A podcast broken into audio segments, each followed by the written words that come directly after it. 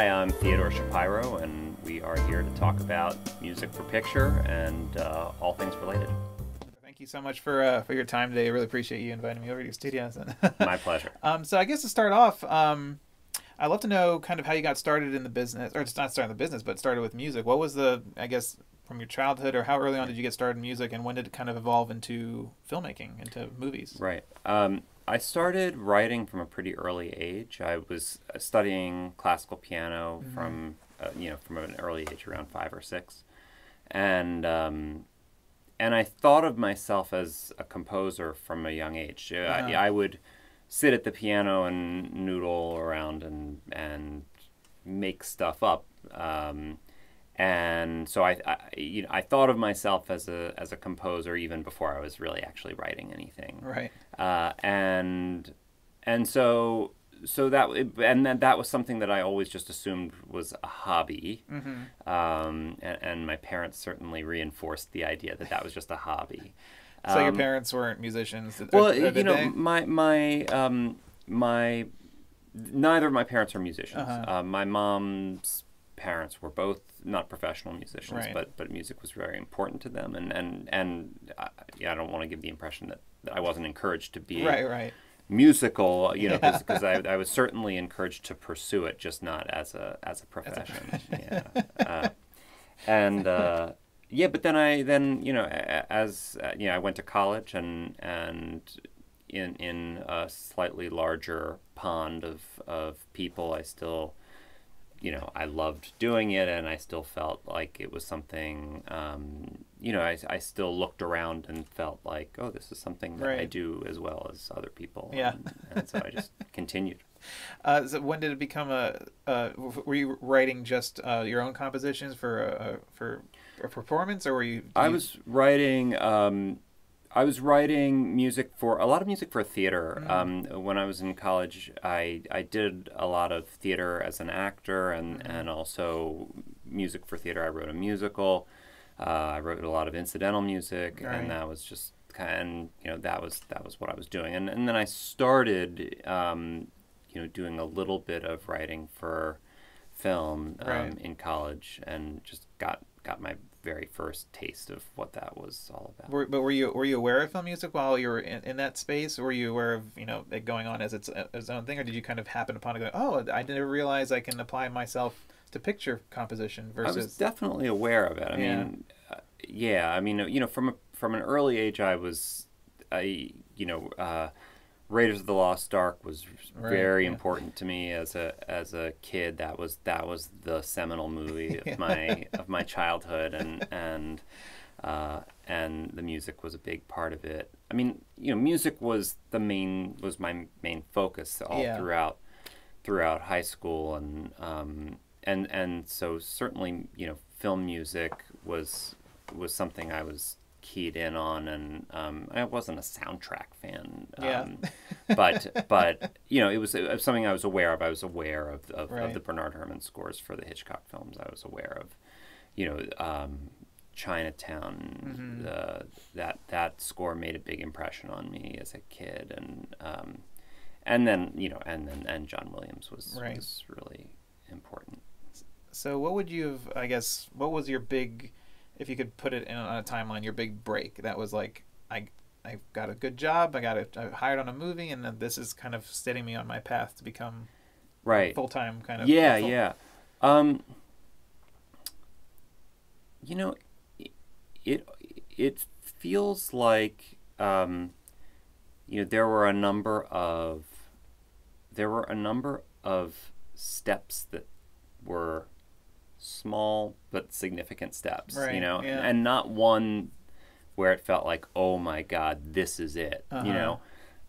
I got hired, you know, my first feature was a big, that was a big deal. And, and yeah. that was just for a, a film that was um, an NYU student's thesis film. Mm-hmm. And, but, but it was, it turned out to, it went to Sundance and it got, you wow, know, won a bunch yeah. of awards and it was a big, um, you know, in, in the microclimate of, of uh, film festivals, it was a big deal for a second, and right. um, and that was important, uh, you know, in terms of getting me on my way. And um, you know, I got hired to do State and Maine, um, and that that felt like a big deal just because it was the first movie that I'd worked on, you know, that had stars Yeah. in it, and um, you know that that was a, a big difference from anything that I had done before, and and and and working with David Mamet, who Exactly, yeah, you know. wow. uh, Huge. was a, a very significant artist who you know who I had been. I was 28 when I got hired to do that movie, Wow. and you know I had been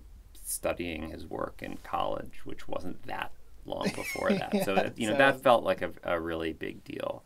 Um, uh, and then you know, and then you know, the first I you know started getting studio films, and Yeah, that you know, and that was significant, and so but it, it, it's it's it's they've all felt like little steps as opposed to Yeah, like one one big. giant. Yeah.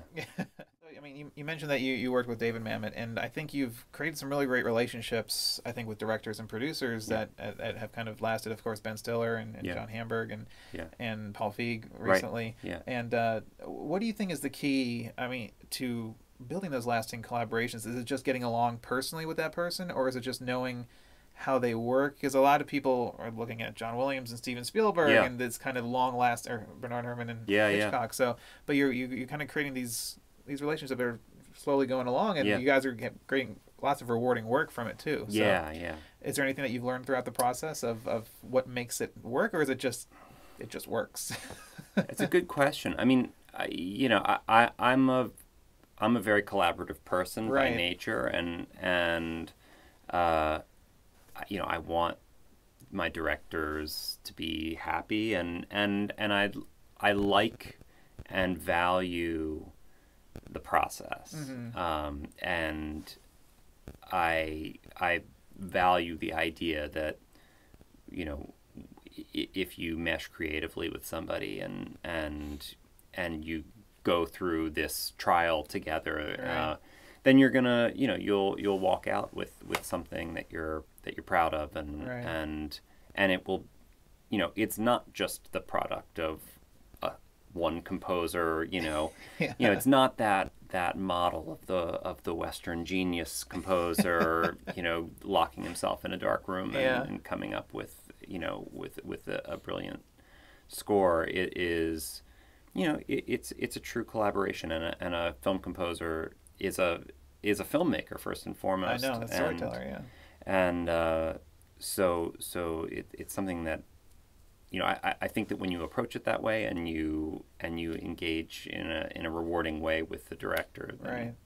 that's what the foundation for the relationship is And and you've done a, a couple films with Ben now, Ben Stiller. yeah Um, uh, how's it working with a director that is also an actor? And, and I'm sure he has to have a lot of trust in you because he is juggling multiple hats. yeah Whereas in because you scored a couple films where he starred in. Yeah. Is that how you met? Is that how he got a, a hint of your music? Or That is actually ex- exactly right. Yeah. So so um, in a there was one period of time where I did uh, Along Came Polly and Starsky and Hutch Right. back to back, Mhm. and and he noticed the scores in both of those movies and and liked them, and Right. and then shortly after that he um, he produced Dodgeball and and was involved in getting me on board Yeah. for that.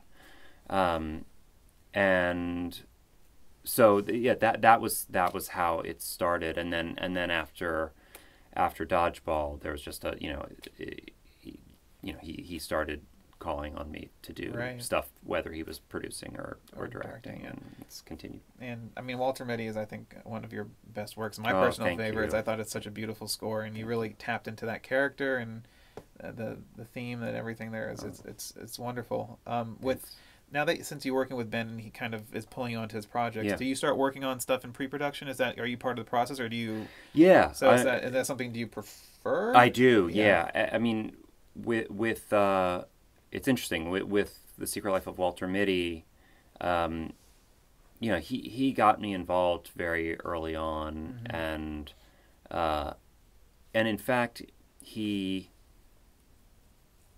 when they were making that movie, they had a break in production. They shot a bunch of stuff in New York, and then they went to Iceland. Mhm.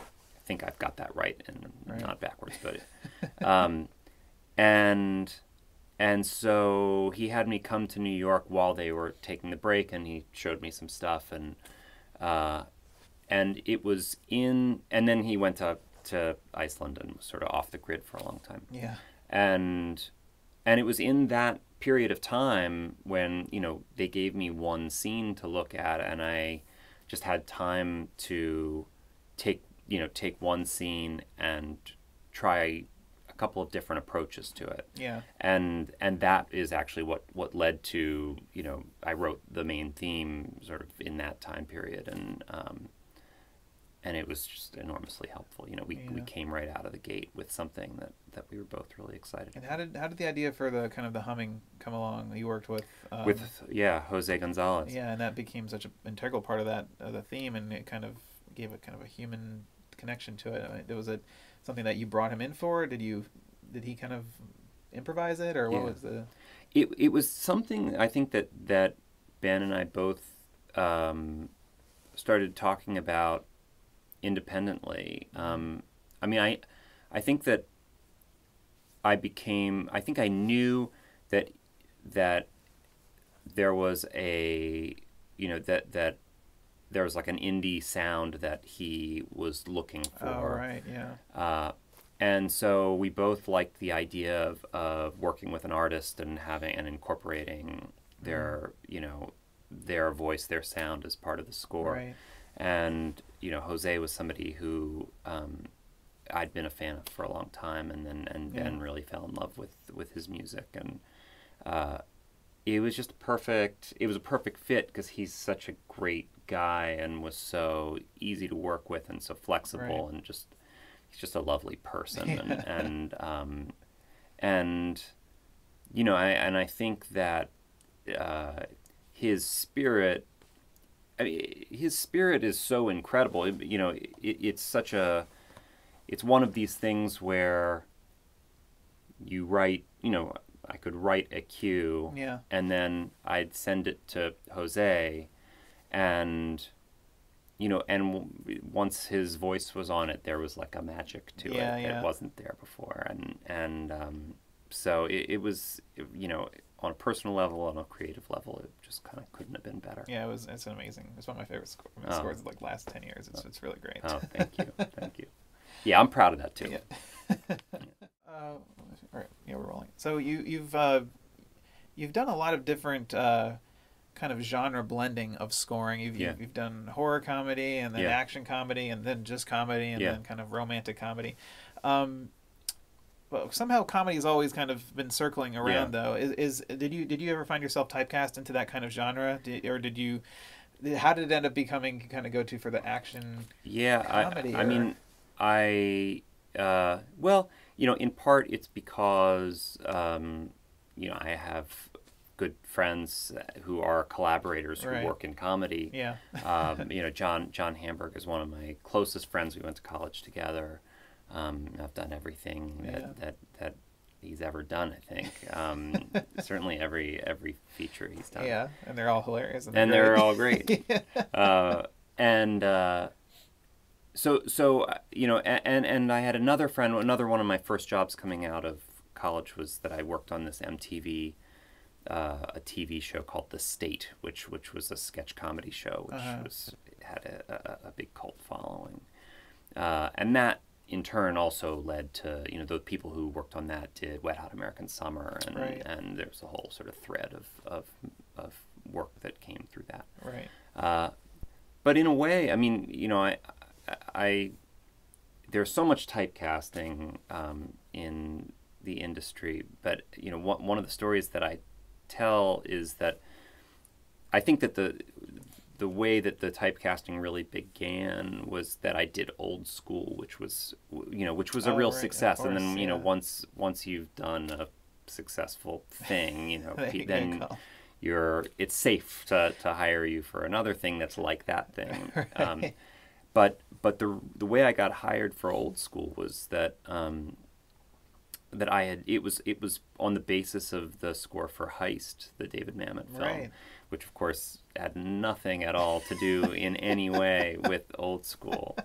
Um, and uh, and it's you know and that that's a score that I that I'm pr- proud of and I like it Yeah. and um, and it's just ironic that uh, you know nobody's ever nobody's ever hired me to do another score like, Like Heist. I, I did get hired on the basis of that to do old school. But I, I, I, what I love about your music is that it's it's you you score kind of these comedic films, but there's always you such an emotional undercurrent that you put in your music, and you find a way to kind of break genre boundaries. And it's not, I mean, the way you approached uh, Tropic Thunder, for instance. Yeah. Uh, if you listen to that score on its own, you could have plopped that down on Black Hawk Down, it would have been Yeah, a yeah, perfect yeah. uh, war film. And I feel like you've kind of cracked the code of how to make music connect, but work in a comedy because I think comedy is probably one of the most hardest Yeah. genres to because if you make the music funny, then it kind of doesn't work. It's terrible. Uh, is is is are Saturday morning Saturday morning cartoons the only place for funny music, or is there a room for funny music in, say, a, a big budget action comedy? I don't. I mean, you know, never say never, but but I just don't. I don't see. Um, I don't see how funny music uh, really ever works. Uh-huh. Um, I mean, even e- even in animation, it's still. I mean, I, I don't know. I, I I haven't I haven't done an Yeah. exhaustive study, but but you know, I, I just find that that when the music plays it straight, um, Right. and and the comedy plays in dissonance to the to the, tone of the Yeah. score, it's just funnier and um, you know. it. I mean, like with Zoolander, it was like an espionage score. Right, Yeah, right. Yeah, just like, exactly. it so much funnier. Well, yeah, I mean that that is, um, you know, it's funny when I started working on Zoolander, um, or Zoo, Zoolander two. Yeah. Um, you know what I felt was that, you know, the music. The music that I was writing had n- had to not only be serious, but it couldn't even be serious in quotes. You know, Uh-huh. like satirically serious. It had to actually be real, Right. and the and the more serious and you know without winks it was, then the, the funnier the material became. And, Yeah. Um, you know, I think that particularly, you know, in in a good comedy, uh, you know, you you really want to maintain the tone and breaking the spell. I think uh, breaking the spell, even briefly, is is really damaging. I think to the tone. Like uh, you know, on Spy, for example, if we had done one, you know, James Bond guitar chord, you know, Yeah. sort of a, as a wink, uh, it would have completely broken the tone. And and Yeah. I don't. You only have to do that once before people start feeling like, oh, it's just a it's a send up. Yeah, exactly. Um, I don't think Spy is a send up. No, Um, I, I mean, we I actually just watched it recently again. Uh, it was on HBO. We, me and my fiance down and watched it, and of course we loved it. And it is, Yeah. it's its own thing. Yeah. And even though the movie, it's spy, and you know, it's it, she's holding a gun, kind of Yeah. in that pose and everything. But the movie itself never felt like. I think Jude Law's character maybe a little bit kind of was the James Right, Bond yeah, yeah, yeah, archetype, sure, sure, but, yes. but the movie itself, yeah, never Yeah. was like we're a James Bond spoof. It wasn't like Spy Hard, you know. Right, right, right. Exactly. So, so you did uh, you did do work on a pretty big film uh, this year, Ghostbusters, which got a lot of attention, of course, and I'm sure you've talked about it a lot uh, online and everything. Um, but before we, I, I do want to touch on that a little bit. But just working on Ghostbusters as a film, you worked with Paul on Yeah. on Spy, and of course, were brought into Ghostbusters. Was there a lot of pressure on this one because it was a reboot of such a beloved franchise, or did you kind of try to block that out and be like, I'm just scoring a comedy, an ensemble comedy, action? Um, well, horror. I mean, it became that action, but it was a kind of a gothic little Yeah. bit. Yeah. it's a, it's a I mean, i I mean, what's the genre? It's a comedy, horror, action. Yeah. yeah. It's it's, it's Genre definitely yeah. yeah. You can't really put a label on it. Uh, I mean, I, I'd like to say that I, you know, wasn't aware of the of the stakes. I mean, I, but but I, I certainly, Yeah, of course. you know, I felt like a big deal, Yeah, and yeah. if I was ever unaware of it, you know, anytime I told people what I was working on, they would say, "Oh, that's a big deal," you know. um, so, but but at the same time, uh, so so yeah, I mean, I did I did a lot of sketching, and I really wanted to come up with a tune that I was happy with, and Right. uh, and so so yeah, you know, so so in that sense, yeah, I, I definitely felt some sense of what the stakes were. Right. Um, and they were certainly swirling all around while we were making the movie. But but for the most part, I would really say that the creation of the score was a very satisfying collaboration with Paul. Yeah. Um, you know, in the same way that it had been with Spy, and I, you know, it, it did not ever feel like there were, you know, a million cooks in the kitchen and people were saying, you know, oh, we got to have more of this, or Right. what, you know, it felt very much like, um, yeah, it felt very much like a, a satisfying collaborative process, and I mean, we knew, you know, we knew from from the beginning that integrating some element of the Ray Parker Jr. tune was going right. to be was that was going to be part of the Was that a decision that came from the studio, from you, or from Paul? Was it who? Where that idea kind of started? I think that we all just knew felt that it it had right. to be. Yeah, that, Yeah, I mean, I think that it, you know, if anybody's position had been no, I'm not doing that, Yeah. it then it would have been a problem. Right.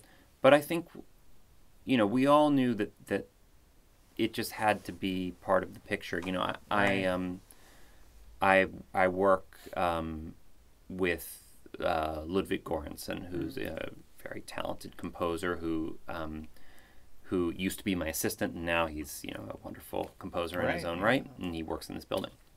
And uh, and I had been sort of you know talking to him and and when he was working on Creed and sort of looking over his shoulder at what he was doing and uh, and and it was just so clear uh, you know just from my own vantage point that you needed to hear those themes Right. from the original The Rocky you know ones, just yeah. it, you you needed to hear it and uh, and the way that they ultimately cracked that puzzle of how to integrate it, I thought was so successful. Right. And um, and so so I walked into this experience knowing absolutely like you know mm-hmm. that's really the right kind of approach where you know we don't want to it's not going to be everywhere Yeah. I don't oversaturate. we're going to have our own theme but you know but but we are definitely going to Yeah.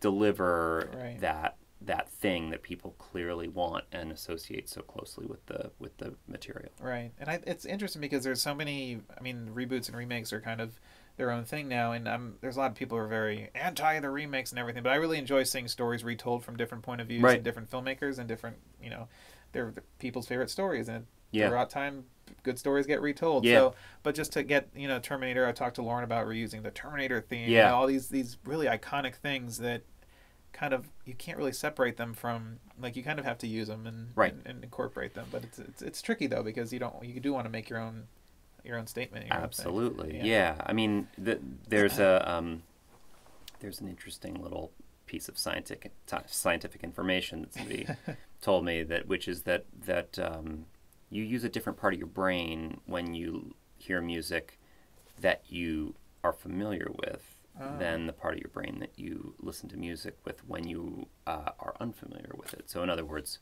when you're unfamiliar with with a piece of music, you're using the puzzle solving part of your brain. Okay. When you're familiar with it, you're using the the pleasure center of your brain oh okay and um, and it makes perfect sense. You know, Right. when when you hear something and you know it, there's a certain satisfaction and joy to it that Right. that is just you know, you don't have that when when it's new. When it's new, you're figuring out what's, you're what's processing the, you're processing. yeah, yeah exactly Uh, and so.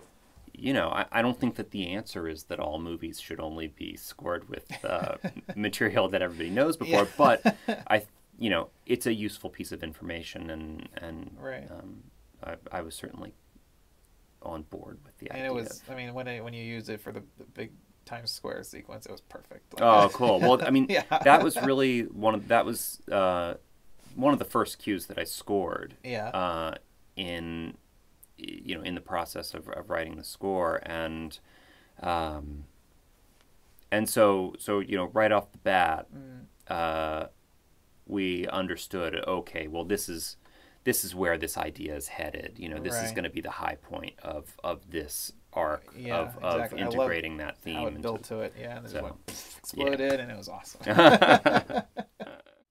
you also used, uh, I think, a un- very underrated instrument is the the organ, which is Oh yeah. outside of I think Hans Zimmer's Interstellar, which kind of just put it on the map all of a Yeah. sudden. It's only been isolated to horror or maybe even for religious kind of tone uh, Yeah. overtones or stuff like Right.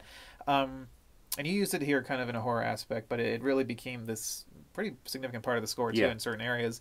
Uh, do you find the organ as a very adaptable instrument? I mean, have you used it anything else besides? I've never used it Really? before. Um, I learned a lot about the instrument Yeah. writing this score. It must have been- yeah, it must have it was incredibly interesting, yeah. cool. Um, and you know, recording a live organ is just an awesome experience. I mean, it, just, Yeah. it makes it makes an amazing sound, and and um, and it makes a sound that is you know it's the size of an orchestra. So Right. so when you you know when, you're writing for organ and orchestra, it's it's it's really a massive amount of sound that you're that you're dealing with. Um, you know, ultimately, this this score we were in the action sequences, uh, we were dealing with such a massive amount of sound effects.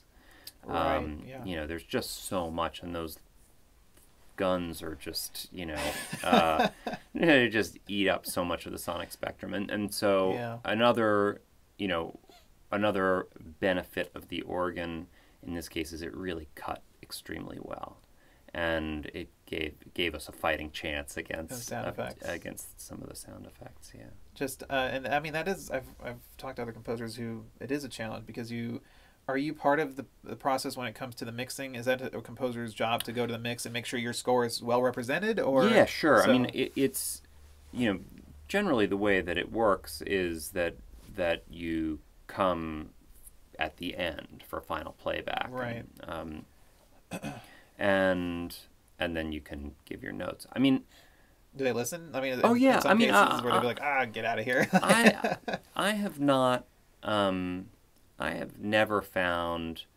that they didn't care about right. what you know That's what good. I thought. uh, you know, and and ultimately, like I, you know, I don't think that you know that you win just by having the music as loud as possible. Oh, yeah, absolutely, You know, no. So can drown everything out. yeah, a um, negative thing. Yeah.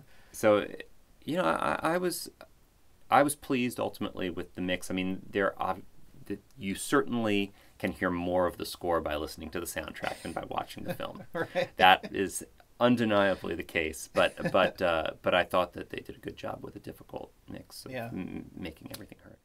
So I mean, we're talking about Ghostbusters and the Yeah. process and everything, and now kind of on the other side of it, when the, it kind of was presented to the public, there was, of course, a lot of dialogue going back and forth about the all-female cast, yeah. and then people started saying you're you're ruining like this is not what it is. Yeah. I mean, and th- and then again, that kind of goes back to my point where I love seeing remakes. I love seeing Yeah. different takes on stuff. But uh, what what do you make of the? Uh, it's it's it's just fans are very defensive about their, Yeah. their movies. What do you kind of take of that and make of it? Um, the response that it got. You know, uh, it's hard for me to. Uh, I, I've never heard a ton of vitriol about any of the reboots of Planet of the Apes or Spider Man Yeah. or any of the. I mean, there's projects being rebooted and all the time, and Yeah. this happened to be the one where people went bonkers. Right. So I, I, I, it's hard for me not to think that there's a component of, of misogyny Yeah. that's built into the reaction. uh, and, you know, look, at the same time, I, you know, I, it doesn't it doesn't make me happy that people felt like their childhoods were ruined. God, I hate that. word. I Um, hate that and this that term. It's So, just so dumb.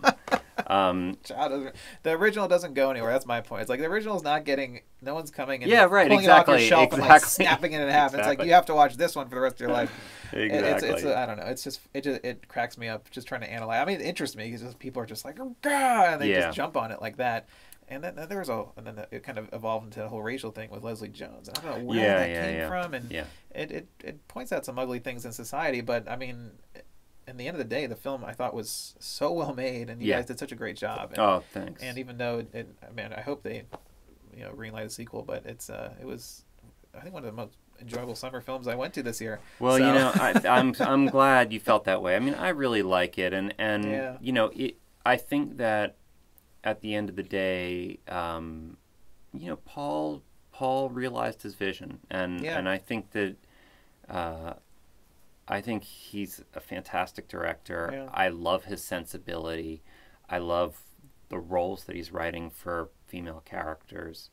Uh, and, you know, like, I, I, just, I, I think, uh, you know, whether or not they make a sequel, and I would be delighted if they do, you know, I, I think that the movie succeeded on its own terms. Yeah. Uh, and, and, you know, and, and ultimately, that's, I mean, it, it, it's hard not to be aware of the financial considerations and all Right. that stuff, you know, Yeah, and, yeah. and but uh, you know, I'm I'm really proud to have worked on the movie, and and I think that that it really did a lot of what it set out to do. Yeah, absolutely. So just kind of maybe talk a little bit, uh, t- uh, talking about your uh, just your process in general, not just for any specific film. Yeah. Um, when you approach a movie uh, or anything for the first time, what's kind of the first thing that you look for to kind of start uh, building, get the getting the first note out of your head? Yeah, is yeah. It, is it characters? Do you look at uh, maybe just the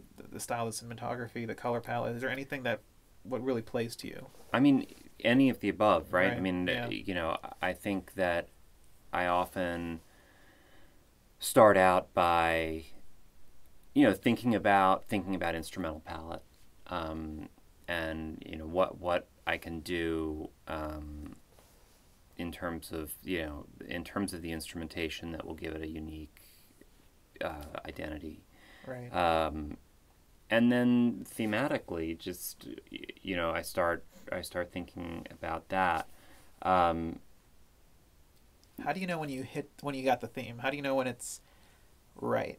Uh, do you do you Um, go through like var- multiple variations? for or- sure Yeah. for sure i mean sometimes it's just the first first idea is the one Yeah. Is there anyone that was you hit on the first try? um let's see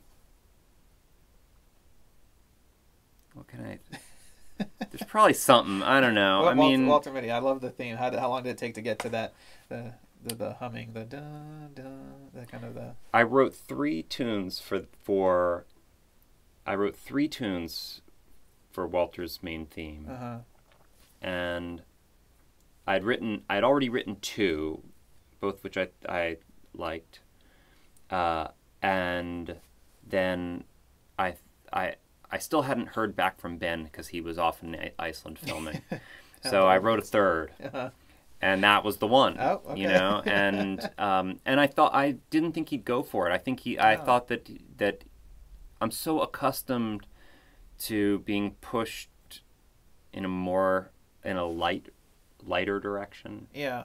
So I just reflexively assume that anything that's more lyrical is going to be the one that I like the most, but Right. but but doesn't get accepted. Um, and uh, and I was sort of thrilled and and surprised when that Yeah. I mean, they, one. they really marketed that film as almost a comedy, but I felt that it was a very deep character study. I thought it was uh, uh, because you know Ben, Yeah. Ben is a comedic actor, Right. of course, so everyone is like, "Oh, Ben Stiller, goofiness." Right. But I mean, the film itself was very moving, very touching. I agree. Yeah, Yeah. I mean, I, I, I think it's a beautiful film, and Yeah. I watched it recently with my kids, and and uh, it holds up very well. Yeah, Um, and I, you know, I think I think that that's a movie that that was is gonna is gonna wear well with time. Yeah, hopefully, yeah. And um, in terms of uh, other other genres, is there stuff that you haven't ex- explored yet that you'd like to? I mean, is is there a, a bucket list that you have set up? Like, I would love to score a, a space epic. I would love to score a a, a western or You know, yeah. I mean, I, I would say, you know, I, I would say that um, I I connect very strongly to my own childhood. So Uh-huh. so um, so just uh, so for sure more movies that that, that, that kids would want to watch. Yeah. Um, and and ideally. Uh, you know, uh, not just not just comedic ones, Right. Um, and so so that's that. Uh, Well, you that did really good answer. one with Marley and Me. I think you've probably made every single human, human being cry. Well, that yeah, that's that that is a very effective movie. Yeah. Um, so yeah, I mean, I, you know, I I, I I feel like um, you know, I, I certainly have some, uh, you know, memories of experiencing movies like E.T. Right. That that I, you know, like they're never gonna make another movie like E.T. So Yeah. so it's you know, it's not like I. My goal is to write a John Williams style score Right. like that. Not that I would mind, but uh, you know, it's just. But but I certainly think that if I can uh, tap into tap into that part of who I am, uh, that would be that would be exciting. And uh, do you, do you uh, have time to go watch movies yourself? Do you try to absorb other people's work that you don't? I do, yeah. like I mean, I, you know, I, I, I love going to the movies. Uh, it's it's funny. I mean, I, I uh, at this point in my life, I notice the music so much Yeah, okay. that it's very difficult. It's easier for me to enjoy movies that don't have a lot of music. Right. Um, and so it, it it's a bummer because I'm just so aware of, Yeah. of everything that's happening Because musically. you're you're a magician who already knows the act. yeah, of. exactly. Yeah, That's so- exactly right. Yeah. Yeah. Um, but you know, but at the same time, there certainly are a, a bunch of composers whose film composers whose, whose work I just admire tremendously. and I'm Yeah. always excited to hear what they what they're up to. Uh, I guess you were we were talking about just briefly. Uh, you kind of seeing other movies. Can can you watch? I mean, you just said you just watched Walter Mitty. Can you rewatch a film and not be critical? Uh, Do you do you go, oh my god, I should have done this? Do you do you ever have regrets when you're watching your own work? I I never don't have regrets. Yeah. Yeah. I mean, I, I I'm hard on myself. So Yeah. so uh, I uh, I have a hard time not just thinking, uh, oh, I could have done that differently, Yeah. and and if I'd done it differently, it would have been more right. um, so I, but you know that that's something I'm working on, uh, and you think that's a, a negative quality to have, or do you? yeah, Yeah. for sure. Yeah, it, it gets in the way of.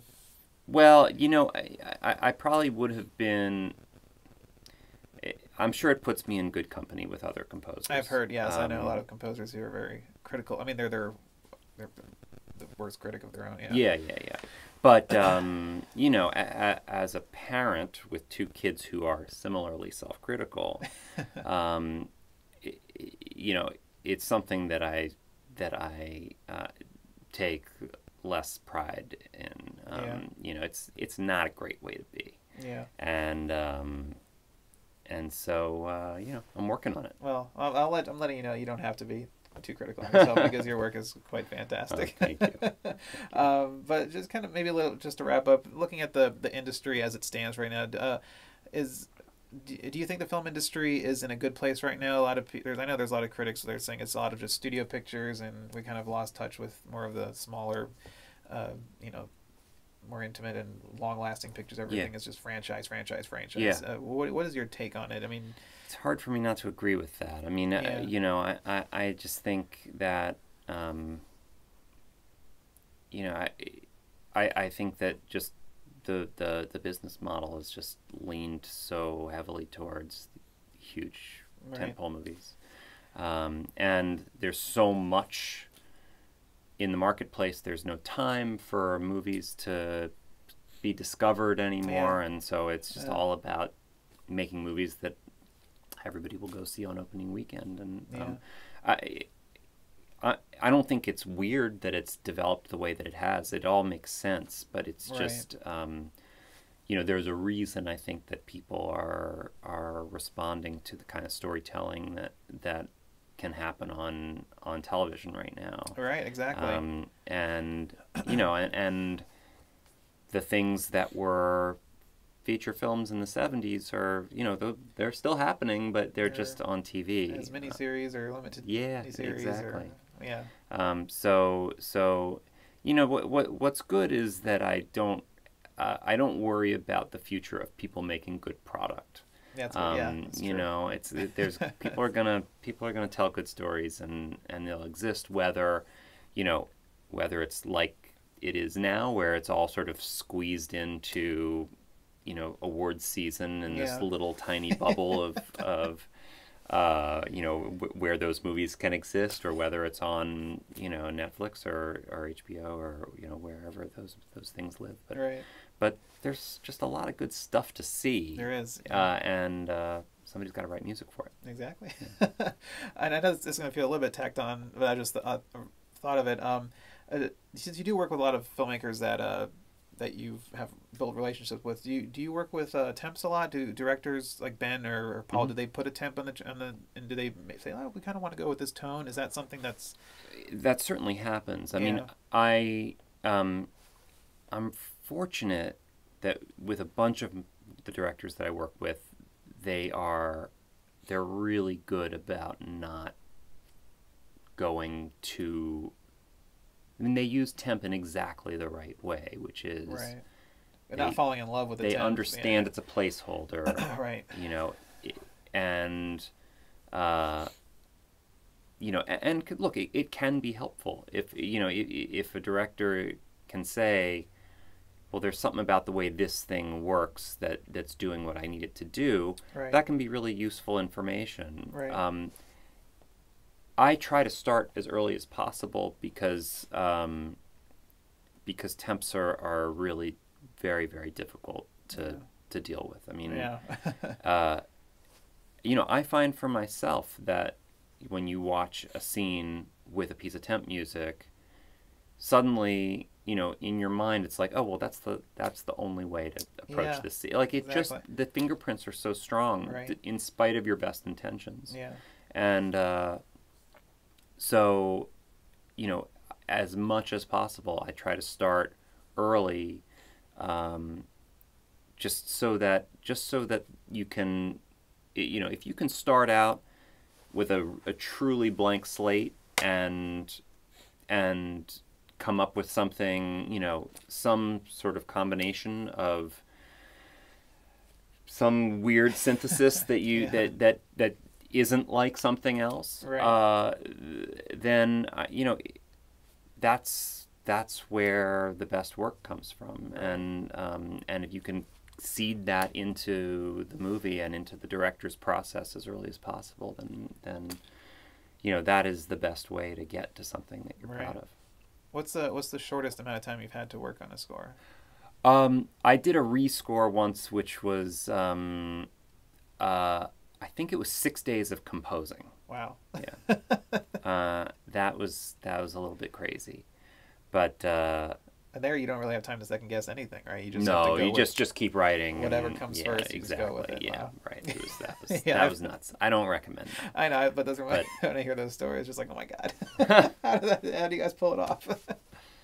um, but uh, just to kind of finish it off, what what out of outside of music, I know music is your life, and you know you make your living from it. But is there anything outside of music that you do for hobbies and stuff that kind of creatively refresh? Do you like to travel, hike, fish? Is there hobbies that are not score or film related that are um deep embedded? let's you? see what do i like to do i like to do um i like to do jigsaw puzzles Oh, Uh, I like to read. I mean that that's that's you know I, I, I read a lot. Some when I'm not working, um, I like to I like to walk with books on tape. yeah. Um, Do you sc- do when you read a novel? Do you score it in your head? no, no, no, no. Thank God. Oh God, what a terrible thought.